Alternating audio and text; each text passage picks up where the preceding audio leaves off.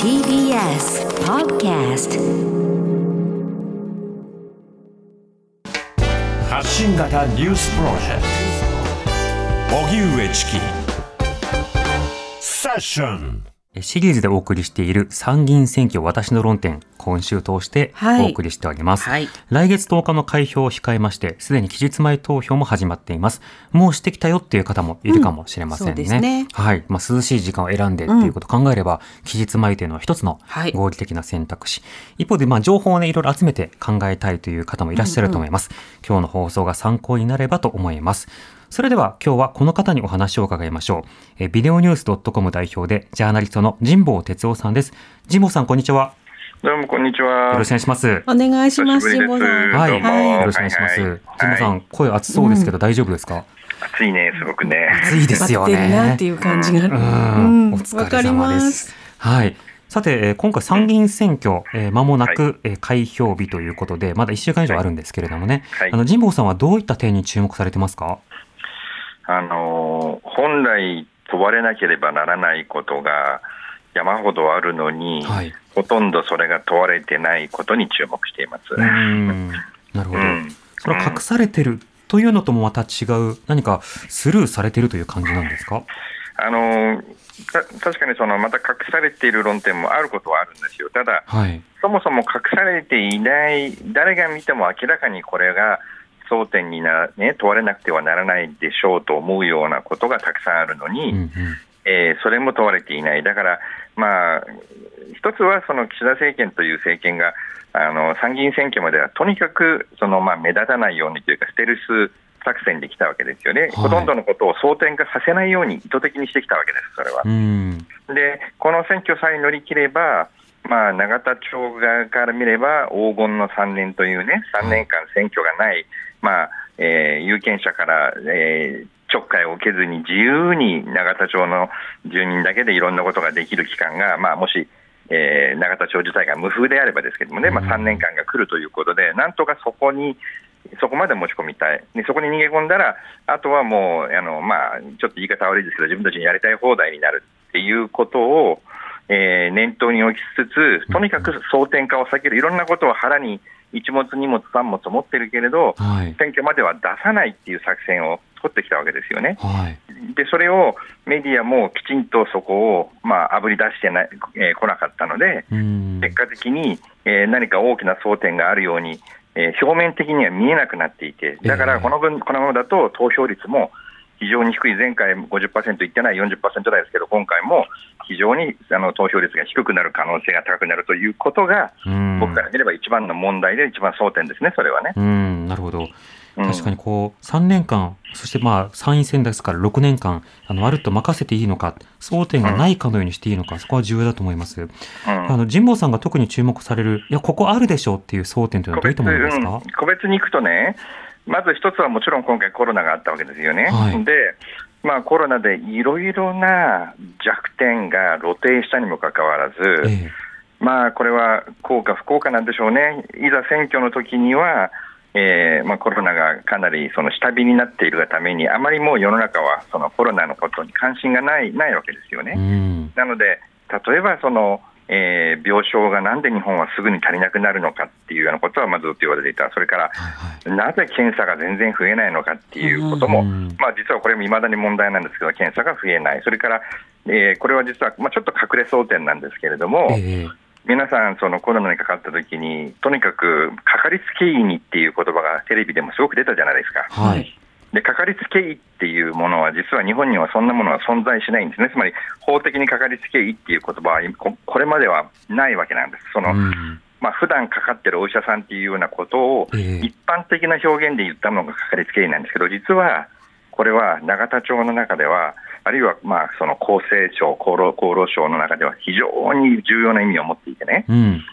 あのもともと1980年代に家庭医制度っていうのを日本が導入しようとしたんですよ、厚労あまあ厚生省が当時の。はい。でこれはちゃんと法律に基づいて認定された家庭医っていうのを作って、まず、えー誰もが家庭医に最初に見てもらって、うんぬんっていう、まあ、ある種、医療費をそのが爆発するのを抑える目的もあったし、それからうん常に自分のことをしっかりと見ているお医者さんを一人はあの所得に関わらず、えー持ってるべきだっていうような、そんなような理由から家庭医っていうのを作ろうとしたんだけれども、ええ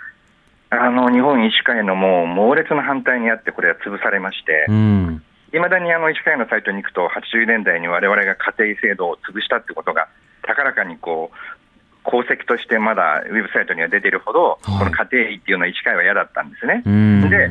今回、そのコロナで、まあ、家庭医って言葉を使わなかったのはメディアが、はい家庭医がもうその時のあのなんていうんですかね、トラウマというか、ええその時の歴史があるから使えないんで、みんなかかりつけ医っていう、まあ、ちょっと聞き慣れない言葉をやたらみんな使ったのは家庭医ではなくてですよ。うんそれはそのそういう歴史的な経緯があったからなんだけど、今回、かかりつけ医というのが、ですね政府の中の一部の有識者会議が、かかりつけ医をちゃんと制度化せよっていうふうに言ってるんだけど、はい。これがまた医師会が今回、反対なんです、うん大反対なんです。うんでご存知のように医師会というのは、まあ、単独の、えー寄付寄付ドドナーとしては、日本で最大のまずあの寄付団体なんですね、その、ええあのえー政政党に対する、野党にも出してますけど、まあ、自民党に自民党にとっても最大の、えーまあ、献金先なんですよ。まあうんねほんで、非常にその、ちまあ、地域でも、大体その日本あの医師会の会長さんとかっていうのは力を持ってる、影響力も持ってる、だから選挙前に、まあ、医師会とですねやはりそのぶつかるようなことはしたくないということで、今のところ、うやむやになってるけど、うん。あれだけみんな困ったわけでしょ、で困ったからみんな保健所にやたら、あのかかりつけ医がいないから、保健所に電話して、保健所がパンクしたわけじゃないですか、皆さん。はい。で、そんなの覚えてるじゃないですか、うんなんでそれがこの選挙で全然通れないのかって、おかしいじゃないですか、それどう考えても。うん。はい、で実際に政府の中にはそういう提言も有識者会議から出ているにもかかわらず、ええ。選挙でかかりつけ医をどうするんだってことが問われたって話は、あの日本記者クラブのでのあの党首討論とか聞いてても、ですね一回も出てこないわけです、そんな話は。うん。だからこれはもう一体、まあ、メディアが何やってんだとも含めてですね、ええ。ーまた来たらまた大変ですよと、あのコロナが、まあ、その縁起でもないですけれどもね、コロナに限らず、また感染症が来たら、またかかりつけ医もいないし、保健所にみんな行くしかないし、病病床も転換できないしっていうことがまた繰り返されて、でも選挙でそれ問わなかったんだから、しょうがないよねっていうことになるってことですよね。うんなるほど。あのこの間、政治あのずっと長らく続いている中で、例えば公務員を削減しようとか、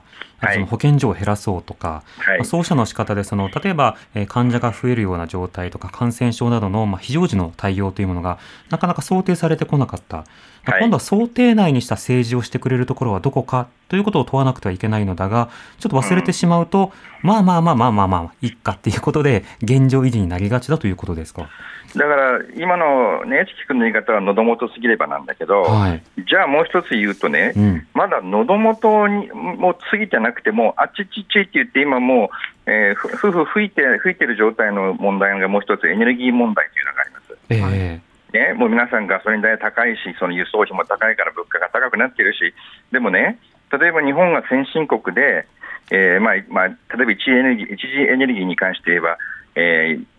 要するに輸入,、まあ、輸入依存度、つまり外国産外国のものに依存している比率というのは、日本がもう先進国で圧倒的に高いんですね。うん。えーもうわずかわずかその 10%, 10%, 10ちょっとくらいしか日本は国内国内で賄えてない。はい。えーでそれは一つは再再生可能エネルギーの拡大をしサボってきたからだし、それから相変わらず化石燃料に依存しているから、化石燃料っていうのは基本的に日本ではほとんどまあ全く、えー石炭も石油も天然ガスも取れないですから、うん。でそれに依存したまんまでやってきて、ウクライナ戦争が起きて、えーしかも世界的にインフレが起きて、皆さん、物価高でね、なんかこう、カレー粉の値段が上がったとか、いろんなそんなこと言ってますけど、うんうん。えーこのエネルギー安全保障っていうことが、え全然問われてない、で今はに2021年に、今の政府がエネルギー基本計画っていうのを決めて、それに向かってまっしぐらで日本はまあ進んでるわけなんですよねえ。はい。でそれでいくと、結局は、まあ、2030年になっても、まだ化石燃料と原子力っていうのにかなり依存している、で再エネのその目標が30、まあ、6から38%っていう全体の、ね、エネルギーの中のってことになってるんだけど、はい。ここ今のこのペースだと36とか38%を2030年に実現することも、えーおそらく難しいというか不可能だっていうようなペースで進んでる。ああ。でそれが選挙で通れないっていうのも、うんうんこれはもうその喉元過ぎてないのに、うん今今まさに喉で通り過ぎてて暑くてしょうがないわけじゃないですか、そのええーガソリン代がもうね、あんなだから、まあ、ガソリン代今170円、180円で、本来200円超えてるのを、えー補助金を入れて今、あの値段に下げてるんですからねね。はい。えー実際はもうははるかにあれを超えてるわけですよ、ただ選挙、えー戦えないですからね、リッター200円じゃさすがにね。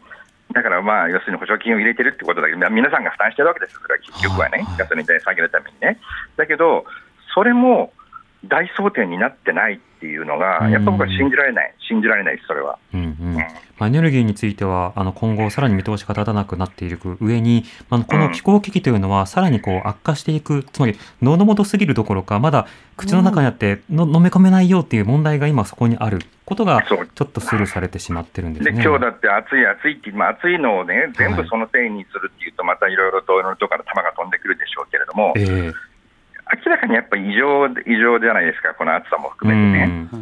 んはい、でもそれはそ、そこでエネルギーの話にならない、あるいはそのえー気候変動の話や再エネの話にやっぱならないわけですようね。んうん。それはまあできれば争点化を避けたい、つまり今のようなエネルギーシェアを維持したいっていう既得権益っていうのが日本にはいっぱいありますから、うん。でその力に結局押し切られてたり、あるいは忖度したり、あるいはもう単に無知で、えーメディアがちゃんとやらなかったり、まあ、いろんな理由は全部それ、今の全部が理由なんでしょうけれども、ええ。やっぱり異常、どう見ても冷静に見れば異常ですよね、これだけのことが起きているのに、それが選挙で問われないで、む超無風選挙で、うんうん。えーあと3年間は選挙がない、大事な重要な選挙なのに、普通にこのまま現状維持でいきましょうっていうような結果がこのままいくとですよ、出る可能性が高いっていうことでしょ。だからこうやってね、思い出していくっていうことが、まあ、とにかく大事ですよね。そうですねはい。はいジモさん、あの、あっという間の時間となりましたが、ジモさんには、はあの、7月10日夜8時から放送の選挙特番にもねご出演していただくので、その際にもよろしくお願いしおます。願いします。なんか、なんかプレゼントもらえるのかと思ったら、そっちですか？いやいやいや ジモさん、ありがとうございました。ありがとうござはいいはい、ました。どうもありがとうございました。どうも。神保哲夫さんでした。はいはい荻上チキ